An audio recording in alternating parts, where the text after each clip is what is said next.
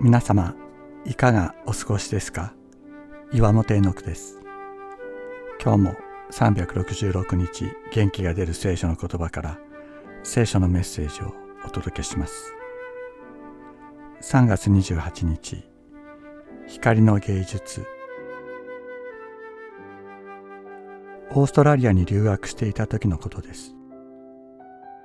帰国の日が近づいていた夏のある日大学のカフェテリアで西悦子さんというクリスチャンの方と出会いました。西さんはキャンベラ美術学校の大学院でガラス芸術を専攻する芸術家でした。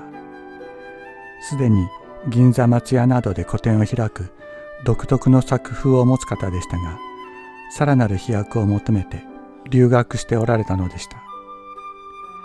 終了展覧会のための作品を作っておられるとのこと。ぜひ来てくださいとのお言葉に誘われて、数日後私は日産をアトリエに訪ねました。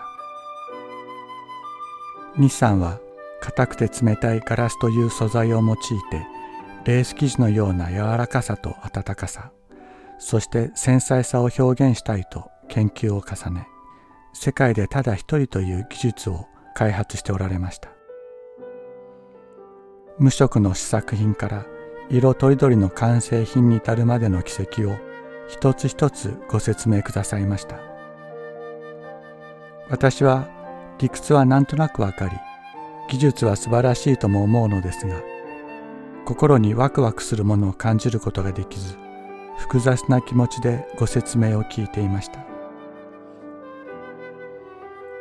そして数日後終了展覧会が開かれ私は息子を連れて見に行きました。しかしそこに並べてあった日産の作品の一つ一つはいかにも嬉しそうに喜びに満ちた光を放っていたのです。私はあまりの美しさに目を奪われ言葉も出ませんでした。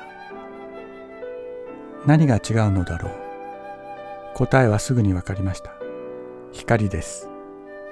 展覧会では一つ一つの作品に最も良い角度からスポットライトが当てられていたのです。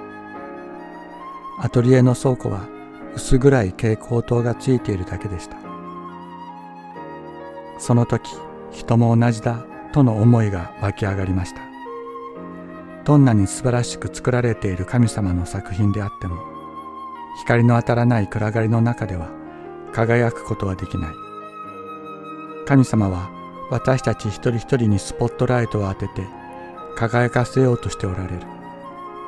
神様はどの角度からどのような光を当てると私たちが最も輝くか知っておられるに違いない。神様が私たちをお作りになったのだから。神様が展覧会のために私たち一人一人を台の上に乗せ最も良い角度からスポットライトを当ててくださる日がやってくるでしょう。あなた方は以前は闇でしたが今は主にあって光となりました。エペソビテの手紙5章8節。